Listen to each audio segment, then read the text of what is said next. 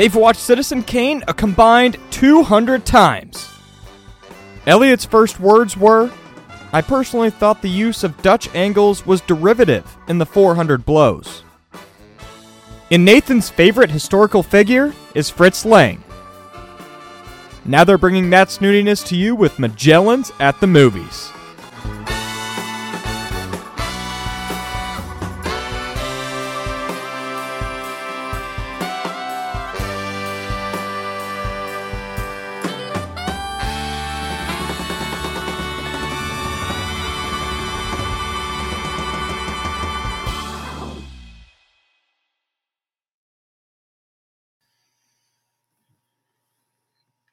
Wow, Elliot. Uh, before we begin, I just want everyone to give a round of applause. Uh, you are graduating from college this weekend, so let's. Uh, ho- hopefully, everyone who's listening is clapping along as they listen. Uh, Elliot, how do you feel graduating in a couple of days? How do you feel? feel fine. Wow, good deal, good deal, good grades. You're gonna be a valedictorian? No. But I am uh, cum laude, so there you go. Wow, I think that's what I was too. I want to say I can't recall, but Dad said that he was wow. magna cum laude. What a what a cool guy he is. I know he's so he's so much better than the rest of us. Yeah, I agree. Well, and there's three levels, isn't there? Isn't it? Summa is summa cum laude is 4.0 all the way through. Then magna yep. is like 3.6 or something. Yeah, something like that. I might have been magna then. I don't know. Well, very interesting.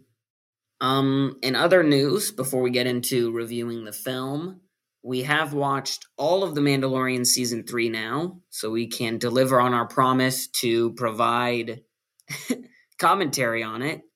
Elliot, you watched the last few episodes with me. I watched the whole series.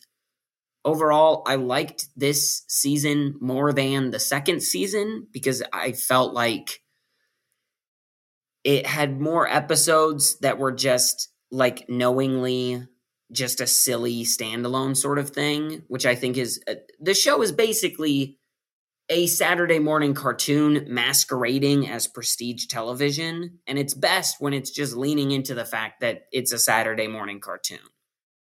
So I like this season more than the last one. I still didn't think it was fantastic. Um, because there was uh, there's still there's just so little in it to be all that excited about in my opinion but it did bring one of my favorite legends characters to the new canon Gilad Pellaeon which I'm really excited about. I love that character. I'm assuming he's about to just get absolutely butchered in the same way that Boba Fett was, but such is life. Elliot, did you are you just exploding with passion for how good this season was? Uh, I didn't watch the whole thing. Uh, as you said, I watched like part of the first episode. I watched a good chunk of the the one where it was about the imperial former imperials being rehabilitated, and then yeah, I watched the last three. Um, albeit, I'm I have to admit to a certain level of detached attention uh, yeah, I thought it was a complete farce. Um, there was no real character development. Uh, there was nothing really interesting happening. This show's action is just the most flaccid, dull pantomime violence that I could possibly imagine. It is so uninteresting, and uh, yeah, they're, they're even even barely paying attention as I was. There were so many moments where I where I noticed things that just didn't make sense. Uh, I think the most egregious thing for me was how, um, in the finale, and in the episode directly preceding the finale, uh, the stormtroopers like there was no consistency and the mandalorians there was no consistency as to when they got one shot killed or when they could tank a few hits before they died I, their armor was uh, who knows what it was made of but it was a it was a fickle fickle invention. Because sometimes it was just like no no no forget this. You can just die. Yeah uh, that is correct. I will say i did think the aerial sort of battle was at the very least a clever sort of idea. I don't know if it was as well implemented as it could have been, but it was something that was kind of visually interesting as opposed to some of the really egregiously lame shootouts that they had had in the rest of the season. Dude, the shootouts But are just anyway- embarrassing. The way they the way they just stand. You the, I think you said it re- said it really well when we were watching it that they they fight like oh, sorry. They fight like Revolutionary War soldiers, just standing in lines across from each other, no attempt at cover, no attempt at maneuvering, just firing until somebody catches enough until enough people catch enough bullets that one side has to leave. Yeah. Mm. Jeez. well, enough of that. Enough of that. We're on to the move, the film we're going to review today. I can do the plot rundown. So we are doing The Thing, the 1982 version, not the 2005 or 4 or whenever that other one came out. And basically, the plot is it's a remake of The Thing from Another Planet. Is that what it's called? The Thing from Another World, which in turn is based on a short story called Who Goes There.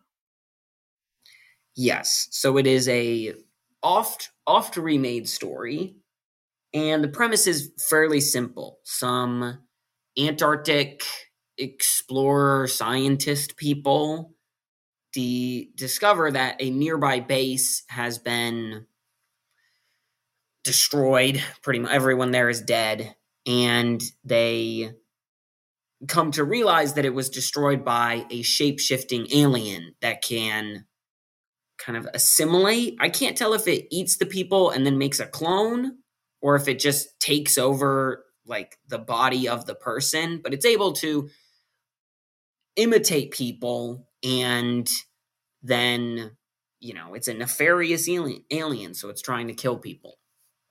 So then the bulk of the film is these scientists trying to figure out who's an alien, who's human and how to kill it basically. It's a fair i mean you know it's a fairly simple premise i think.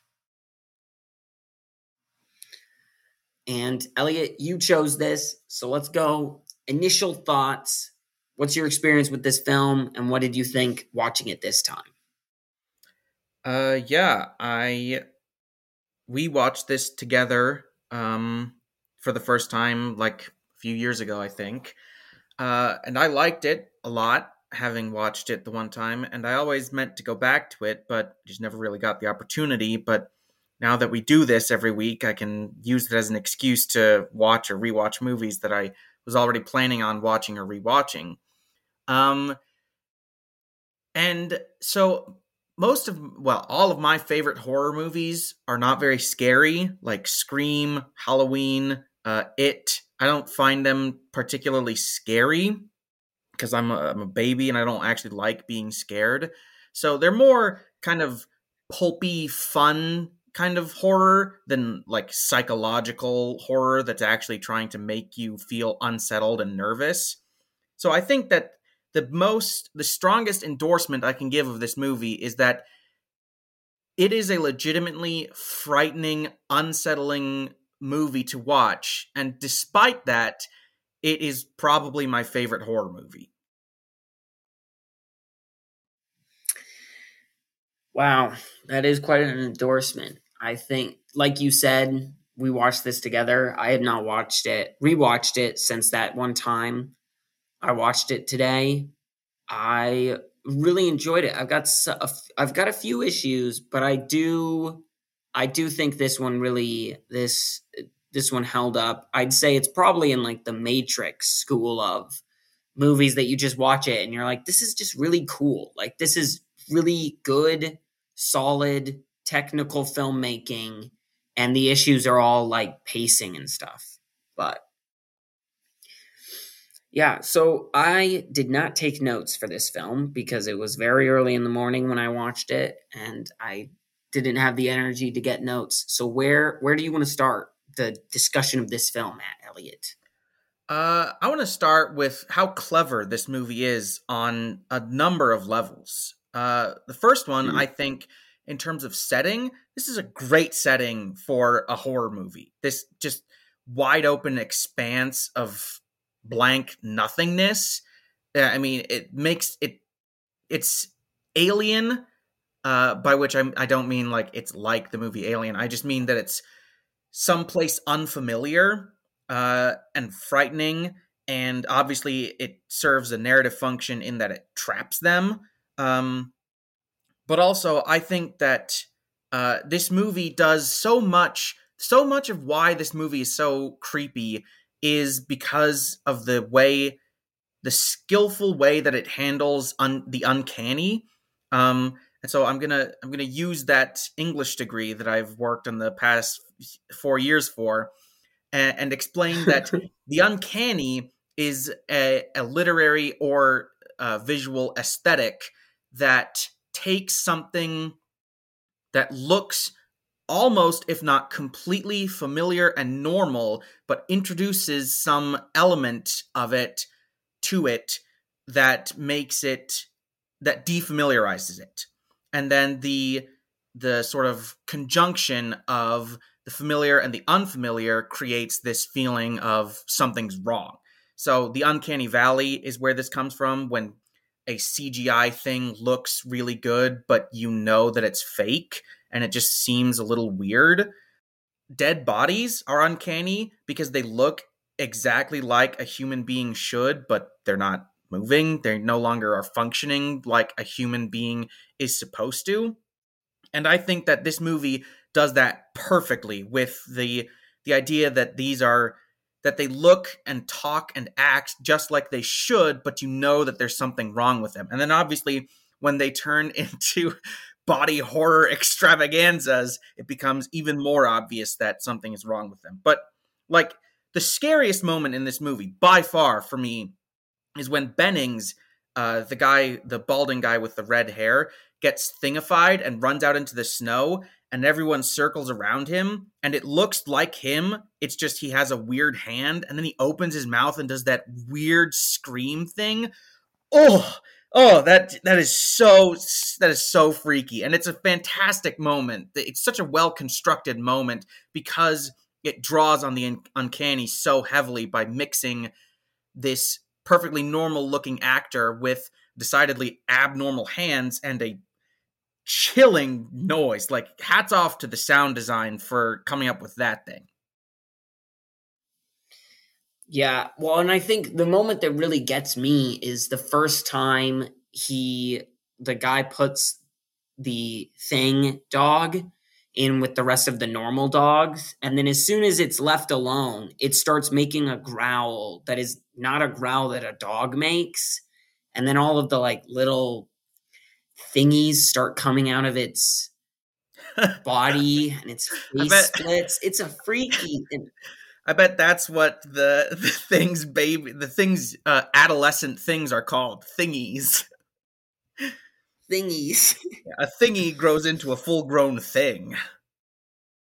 Yeah, well, and I guess this is as good a time as any to talk about the in really amazing practical effects involved in the thing. I think the thing that really amazed me, we're going to say the thing a lot in this episode. Yeah. but what really amazed me is how many times it moved or stuff was in motion in a way that I'm not used to seeing with practical effects. Like, usually, if something's practical, it's very stationary because it's a puppet and it's not like you can't really move a puppet with much realism. But stuff like the one guy's head, like his head falls off and then becomes a spider and it's crawling around. That thing really freaked me out because it I wasn't used to practical effects moving like that and it looked I don't know if you, they use like a jello thing or what to do his like head pulling off its body and then falling down, but the way that they're able to use practical effects in motion really impressed me because usually it's like you know something like Jabba the Hutt and Jabba's very stationary. He just sits there and he looks very real, but you're also there's not a lot of motion involved in right the puppeting of Jabba. So uh, that's what really impressed me is the things moving in a way that seemed more malleable than a puppet. Yeah, the things are nasty and they are creative in their nastiness. Uh, like the way the the dog thing's head splits open into a kind of demogorgon style flower thing and then yeah all of his little hairs come out and i really do think that the sound design deserves special credit here because the sound that the that it makes the like ambient it sounded it sounded kind of like wings, like really fast wings buzzing. Um, and it's just so unsettling. Uh, in addition to, and there's there's so many unsettling things about the way the thing operates. Like when the thing dog just sprays water at the one other dog. It's just so weird, and you have no idea where it's coming from or why it's even doing that.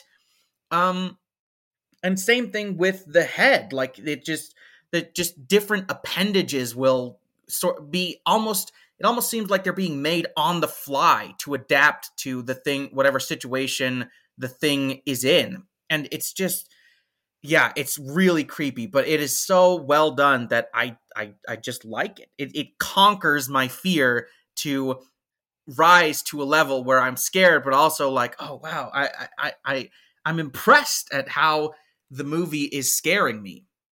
Um and yeah, I I looked up reviews for this and I was doing a bit of research on the movie and so the thing quite famously uh was very poorly received on release. Didn't make a lot of money and the critics really disliked it and I was reading the reviews, the negative reviews at the time to see if it was like just a generational difference or what it was that people weren't jiving with. And so many people were like, "Oh, the effects are terrible. They don't look really realistic at all. It's just just overdone." And I was like, I, I, I just don't see it. Like these effects, obviously, they don't look photorealistic. Like they they look a bit plastic, and they although they are very mobile, they move in a mechanical, puppety kind of way but I think that adds some retro charm to it in this day. But even back then, yeah, I don't, I don't know the the design, the designs alone, like the artistic, the art direction, I think is alone is worth praising. So yeah, critics are crazy. Thank goodness we're not critics. yeah, thank goodness we're not critics. Wow. Well, then I I'd sort of want to move you know, we've talked about the thing and all of the strong sort of sense in that. And then the other component of the movie is obviously the scientist. So the main protagonist or main character is Kurt Russell's MacReady, Mac. MacReady. There's a few other notable people. I have trouble keeping any amount of characters straight, and so I was overjoyed when people started dying in this one because I they were killing people that I couldn't remember the name of. So, but I I still think I kind of lose sense. I think the most interesting thing about the characters, in my opinion, is how they are all real pieces of work. Cause like Mac is fairly blasé about the fact that he did just murder Bennis or the, the the dog guy Clark. Clark. Okay, see, I can't remember anyone's name. But like he finds out Clark was a human and he's just like, "Okay, that's a bummer." And I really, I really love the line when they think Mac is the thing, and so they lock him out. And Childs goes, or I can't remember who says it, but someone says it to Childs, like, "Oh, what if we're wrong?" And Childs just goes, "Then we're wrong." Like all of these, uh, there's very little backstory given for any of these characters, but they all seem very dedicated to the idea of I just don't want to die, and if other people have to die, that's a bummer. Which I I found kind of interesting, and it's certainly a different. It's certainly a far cry from like Ripley trying to save everyone in the original Alien, like from other horror movies where the cast is all trying to kind of collectively save each other. In this one, everyone's kind of out for themselves, and I think that's also just from the nature of right? The thing could be anyone. So they have no reason to try and save everyone else because one of them could be an alien. Uh yeah, there's there's a lot there. um I I really liked the characters in this. Uh I would say that the mains are probably MacReady, Childs, and Blair, the doctor who gets locked up after a bit after he goes crazy. Um but I can remember a few others. uh, they they they they don't necessarily have characters in and of themselves, but they are distinct. I feel. Uh, so like Windows, uh, the guy who wears the sunglasses, is is a nervous kind of guy even before the thing starts thinging people. Excuse me. Palmer is the really spaced out one who might be suffering from some kind of cabin fever or something. Uh, I think the captain, the guy with the gun, is named Gary. Um, and then the other doctor, I can't remember his name. Uh, the guy who gets his arms eaten in the belly monster, which is which is was a real shock the first time I saw this. But uh, yeah, I think that I think you're definitely right. These are not very heroic characters, and that's mm. in keeping with John Carpenter's style, which is uh, a bit on the more grim, nihilistic side.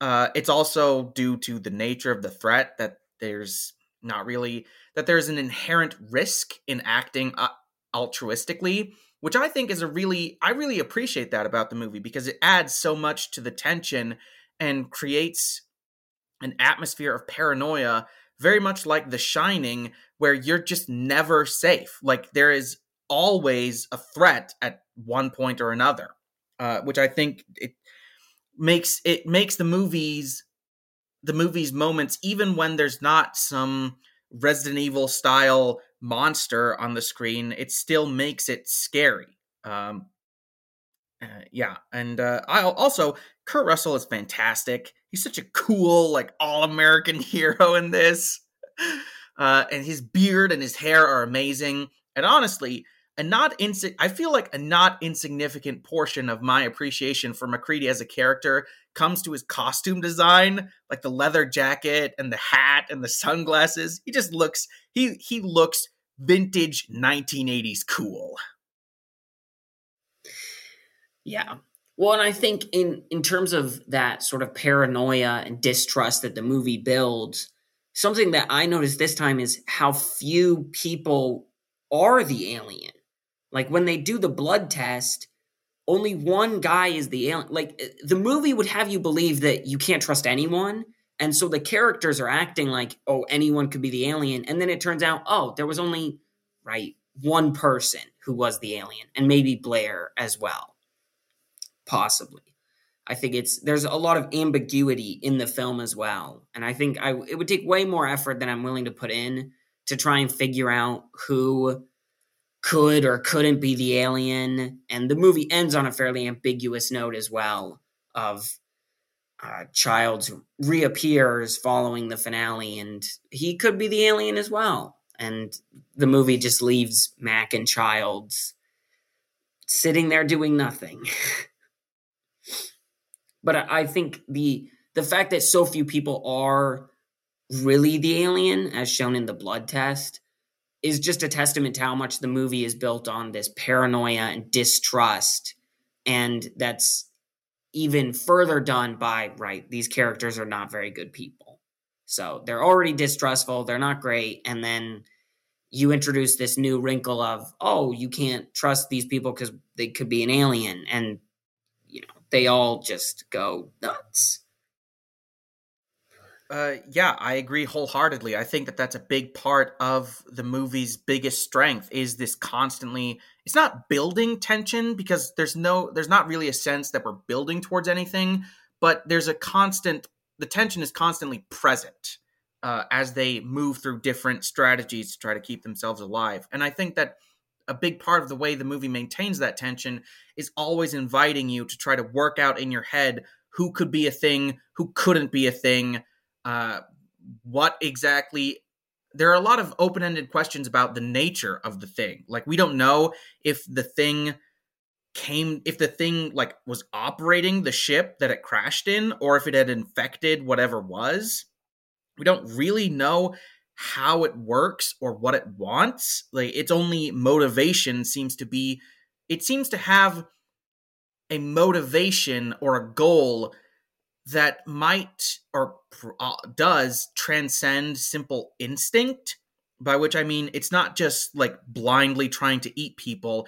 It strategizes. It tries to hide itself and it reveals itself only when forced to and it's actively building something to try to get away to achieve a goal which suggests a certain level of sentience which in turn makes it so much more ominous the fact that we never get any que- answers to the questions about what is it what does it want? How to what level is it aware of what it's doing? And i think that that i think that that's always or usually it's more satisfying to have those questions to ask those questions than it is to answer them. Um, although you mentioned this, and I agree, I am not 100% sure how thingification works. Because I'm not sure if they kill some I don't think it's that they kill someone and then like absorb them to become them because in the blood test scene Palmer is the thing and he bites on Windows. And then when they come back they kill Palmer and they come back and Windows is transforming. He's becoming a thing. So yeah.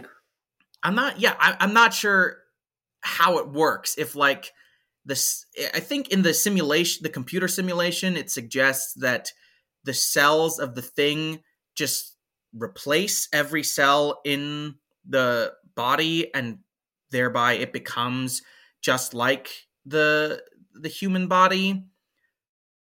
So yeah it's but it's still unclear like how fast it works or why why why it takes a bit. I, I don't know. It, it it's a, it's a bit strange which could be a plot hole could be just them trying to make it scarier by leaving these kinds of questions about the thing and what it does unanswered.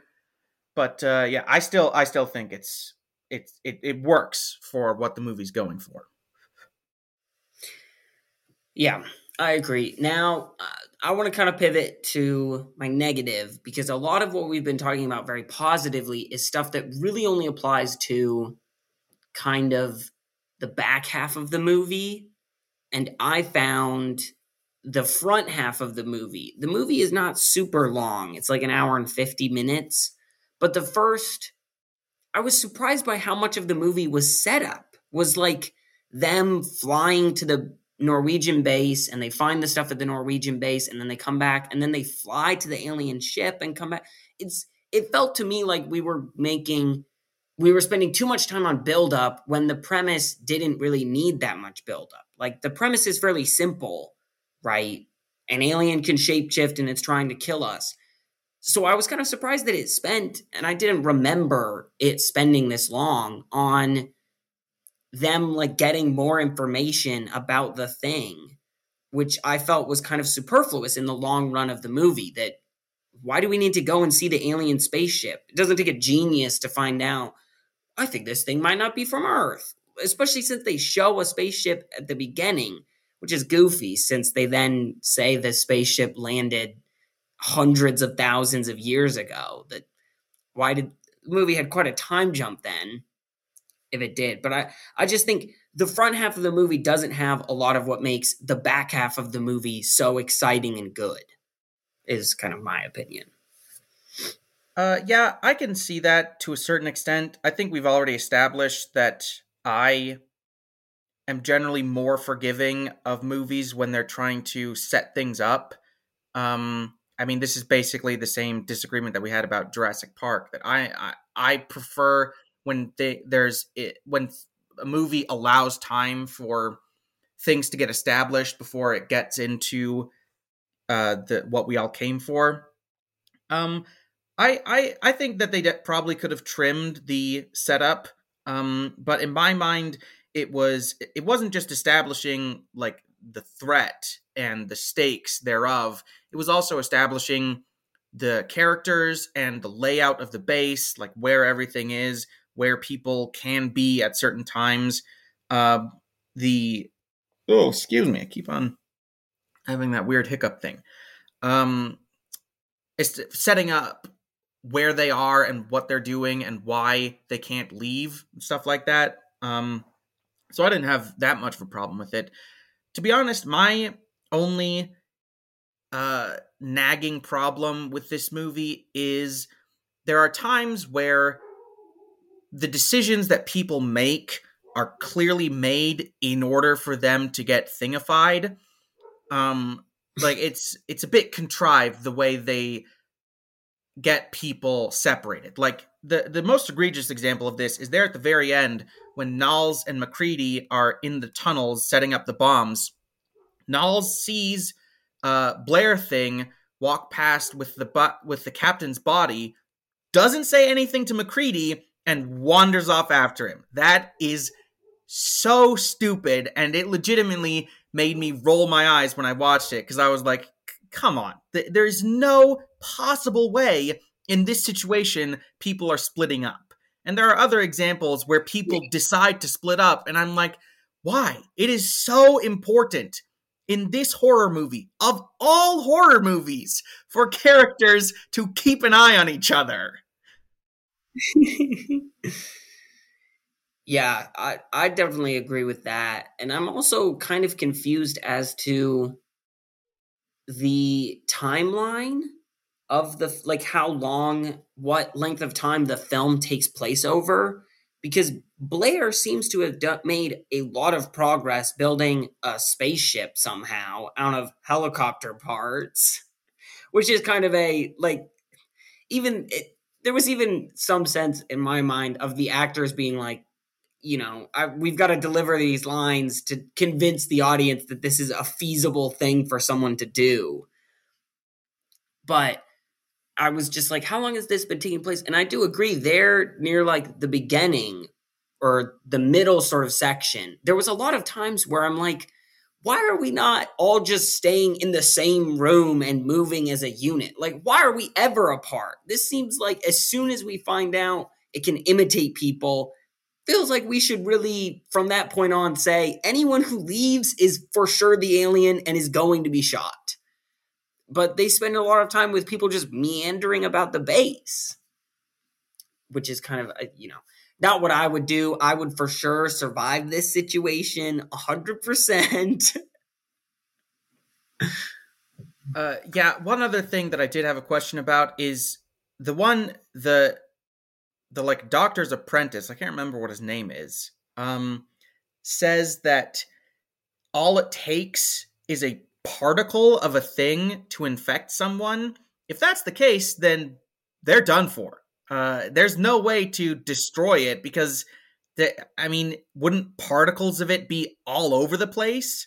Wouldn't they have to like, I don't know, dissolve the entire compound in a huge portion of the surrounding area in like acid in order to fully get rid of it? Yeah, one that's just one of those ambiguities that you can either get hung up on or you can just decide eh, it doesn't really matter. The movie is very, you know, fun or enjoyable. Because yeah, it, it seems to imply every cell of the thing is like capable of being the thing. And if that's the case, yeah, there are like all of them are for sure infected. Everyone's the thing by the end, and it doesn't matter. Yeah, but you know, oh my gosh, I just said you know. I've been trying so hard this episode. I've been trying so hard.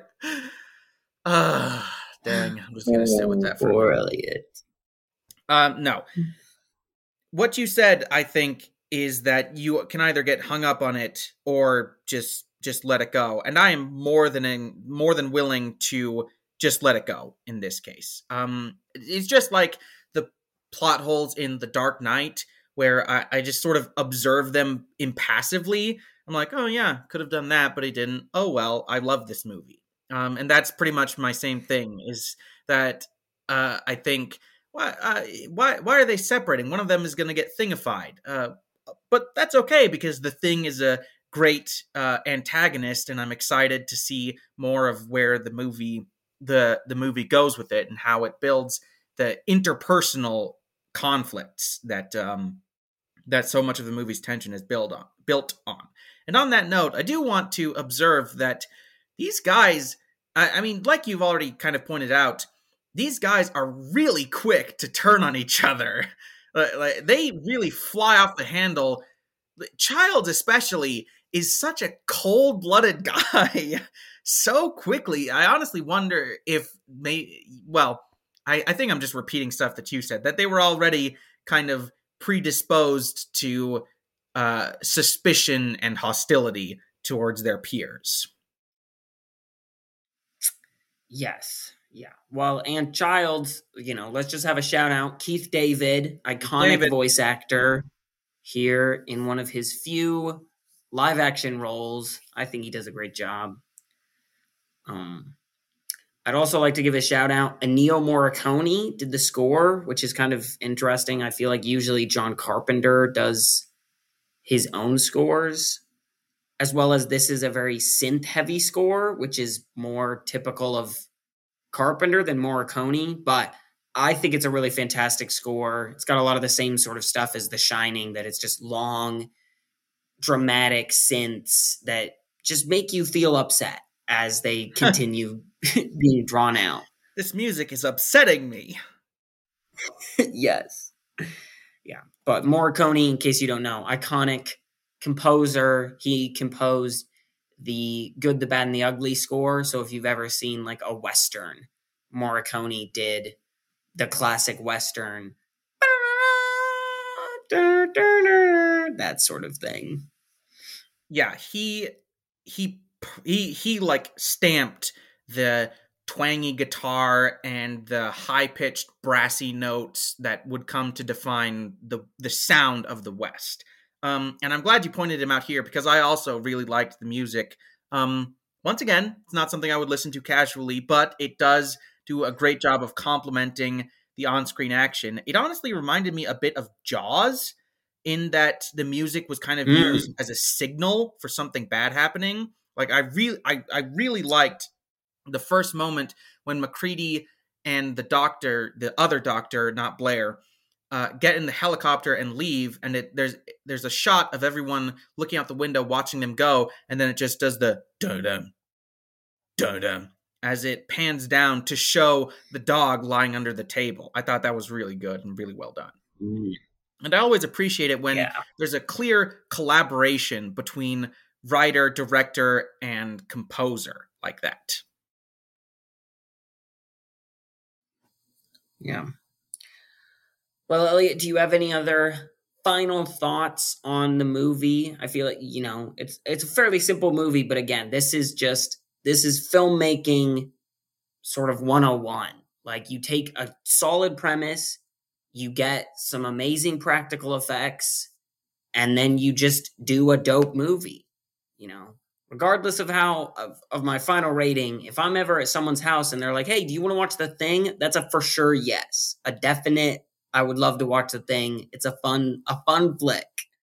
I can't imagine anyone just saying that at a like a party. Like, hey guys, this party's getting a little getting a little dull. Let's pop on the thing. But then again, I've literally never been to a party uh, or a party like that. Just a just a bunch of people gathering to to make revelry. So you would know better than me. Um, no, I don't think. I I want to say rest in peace to the dogs. I, I was very sad to see them all go. The poor puppies really had a rough time of it. Um, but also, I thought that, and this is something that John Carpenter specifically pointed out, was that he was really pleased with the screen dog that played the thing. Uh, his name is Jed, apparently.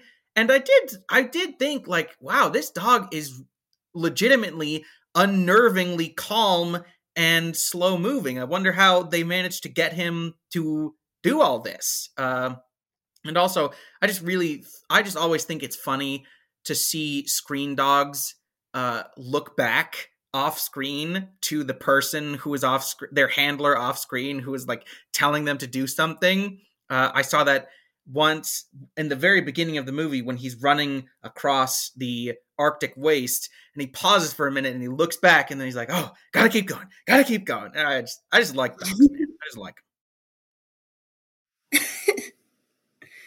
yeah. Well, and I think just since you mentioned it, it does also go to show uh, how kind of scummy the main characters of this movie are that they very quickly as soon as the norwegians show up shooting at a dog they're instantly like oh time to kill them like there's there's very little debate of maybe we should try and bring them in without killing them and then parse out what uh, exactly is going on with them and why they're shooting at a dog so strangely.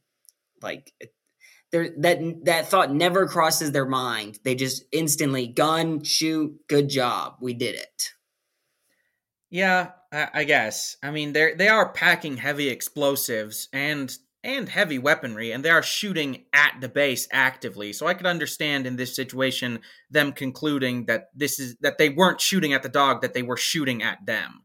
Although then it wouldn't make sense why he walks past them to pursue the dog. I don't know. I didn't think it was that big a deal. What I did think was hilarious was the epic grenade fail by the guy at the beginning. And then for some reason, instead of just booking it away, he tries to find it again to do what with? Try to put the pin back in? I, I don't know. It was it was really funny. Yeah, that was and that's one of those things that it's like it's the movie has to happen, right? So the Norwegians can't communicate to the Americans, hey, this thing is evil and you need to kill it. So it's just one of those things where it's like, how do we get them both to die? Well, one gets shot. How does the other die? I don't know. He drops a grenade. to be fair, though, you know, grabbing and holding and throwing things with gloves is very difficult. You know, I've always had difficulty with that. And if he had like mittens, those things are not conducive to good grip. So I think we can give the Norwegians a pass on this one. All right. All right. All right. Um Elliot, final rating. Here we go. Uh yeah, so as I said in the beginning, this is probably my favorite horror movie. I'd say it's a toss up between this and Scream. Uh, but I, I just love Scream for a lot of other different reasons, very different reasons from this movie. But this movie, uh, the tension is immaculately crafted. I feel like it's very well paced. Uh, the creature effects are amazing. The thing and the idea of the thing is one of the greats of movie antagonists and movie monsters. Um, I would say up there with like the Xenomorph or Godzilla. Uh, I love Kurt Russell and his beard and his hair and his glasses and his jacket and his hat and his Kurt Russell voice. Um, I also think that the characters are all distinct. I really like the way they play off each other and the way interpersonal conflict builds the tension as well as just the displays of unspeakable body horror. And uh, yeah, this movie is very frightening and very tense, but I really enjoy it despite that. And that is not something I can say about the vast majority of horror movies that I watch. So I'm going to give it an A minus. The the the A minus coming uh, uh, from some doubts that I have. Sorry, some doubts that I have about the way the thing works and the sometimes con- contrived manner by which people are separated. Yeah, I, I, think I'm going to end up pretty much in the same place. I think a lot of the things you said. I think this is you um, you somewhat besmirched the idea earlier, but I think this is a perfect like big group movie just because it's got a lot of great jump sort of not jump scares, but moments where people would jump and be very freaked out. As well as I think it would be a lot of fun to watch it and be like, oh, who do you think is the thing right now? Who do you think's an alien? So I, I think this would be a great group movie. If we ever throw a party together, Elliot, we should have we should watch it at the end of the party. but yeah, it's really good. Fantastic technical filmmaking on every level. Um, I just have some issues with that early kind of building tension space of the film. I think it kind of runs a bit slow. But uh, yeah, I'm going to give it an 8.2, 8.2 or an 8.3. It's a really fun movie. I really, I really enjoy it. Yeah. So yeah, we'll uh for our end of year Magellan's at the movies wrap party with you, me, Marissa, and Jake, we can all watch the thing together. Fun. wow, that sounds like a real a real hoot and a half. Anyway, um let's rec- let's recommend some movies, you know? We don't use we don't always do this, but I think maybe we should recommend some films this That's time. a good idea. We should make that a recurring thing. For sure. Uh Elliot, would you like to go first with your recommendation?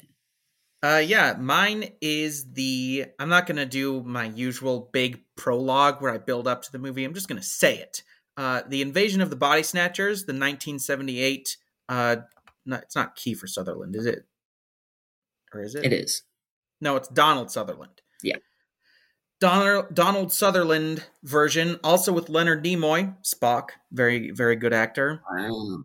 Um, so this is a remake of the original Invasion of the Body Snatchers, but it is I've never seen that one. But this one is usually the one that people point to when they say, "Oh, uh, Invasion of the Body Snatchers is a great movie." Um, the basic gist of the premise is very similar to The Thing, in that people are getting replaced by identical copies of themselves that are from another world. It's like a plant.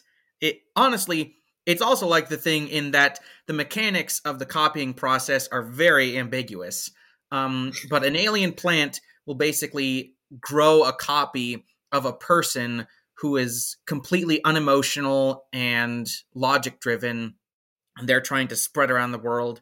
Uh, it's a very much a slow burner. Uh, Nathan, there's a lot of setup, I'm afraid, in this movie as they as the situation kind of deteriorates and more and more people are shown to be body snatched or body snatchers. Um, but yeah, the effects in this movie are really good. The acting is really good. Jeff Goldblum is in it, and he does a he does a very good job. So does Donald Sutherland. So does the whole cast. Um, like the thing, it's about uh, slowly growing tension drawn from the uncanny, from normal things acting abnormally. Um, and yeah, it's a really good, solid movie. It's not as scary as the thing, obviously, because I like it. Um, but it is still well crafted, well paced, well acted, and it's just a it's just a good time. It's a darn good time.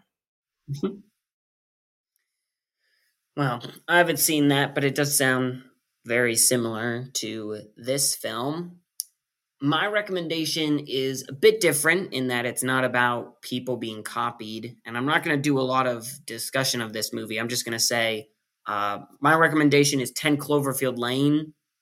Came out in like 2014, I want to say. And it's fantastic. I don't want to give away any of the plot because I think this movie is really made on going in as blind as possible and just experiencing the story as it's told to you, but uh, Mary Elizabeth Winstead is in it. She's really fantastic. Uh, oh shoot, John Goodman is also in it, and I think he is absolutely incredible in this movie. This movie is a heck of a thriller. I watched it for the first time literally at midnight with our sister, and it was one of the scariest film experiences I've ever had. But it's just phenomenal. It does an amazing job of building tension, of making you question the things that you've kind of come to expect about the world the movie builds. And it's just a really phenomenal, low key sort of psychological thriller. I love it. So that's my recommendation. Uh, yeah, I've also seen that movie. I don't think I've ever been able to muster up the same appreciation for it that you have, but I I definitely recognize that it's a really strong, really well made movie. Love Mary Elizabeth Winstead. John Goodman is very much playing against type, I think, in this movie, and he does it. He does it very well. He shows that he has more range than he is usually allowed to display. Um, so yeah, I would I would definitely second this recommendation. I would also second the idea that life is hard and full of disappointments. Wow. I just as one more thing about 10 Cloverfield Lane, the script had a rewrite rewrite by Damien Chazelle. So I just want to shout out Damien Chazelle, goat director there, worked nope. on this film. All right. Well, Elliot, uh, once again, congrats on graduating. You know, dad had a lot of conversations with me that he didn't think you would do it. He said, I don't think he has it in him. He's kind of the dumbest of all my children. So I'm so glad you could have proved uh, you proved him wrong. You know, congratulations. Thanks. I owe it all to cheating. wow. Wow. That's you shouldn't advocate for cheating on our podcast, Elliot. I dedicate this semester to the the one who it really belongs to, ChatGPT. Wow. I knew it. I knew it. Wow. All right. Well, uh, thank you for listening to this episode. We're going to be back next week with another new episode. It's almost like there's one of these every week, but uh, we like to keep promising that there will be one next week, barring any unforeseen circumstances. So we hope you have a great week and we will see you next Friday.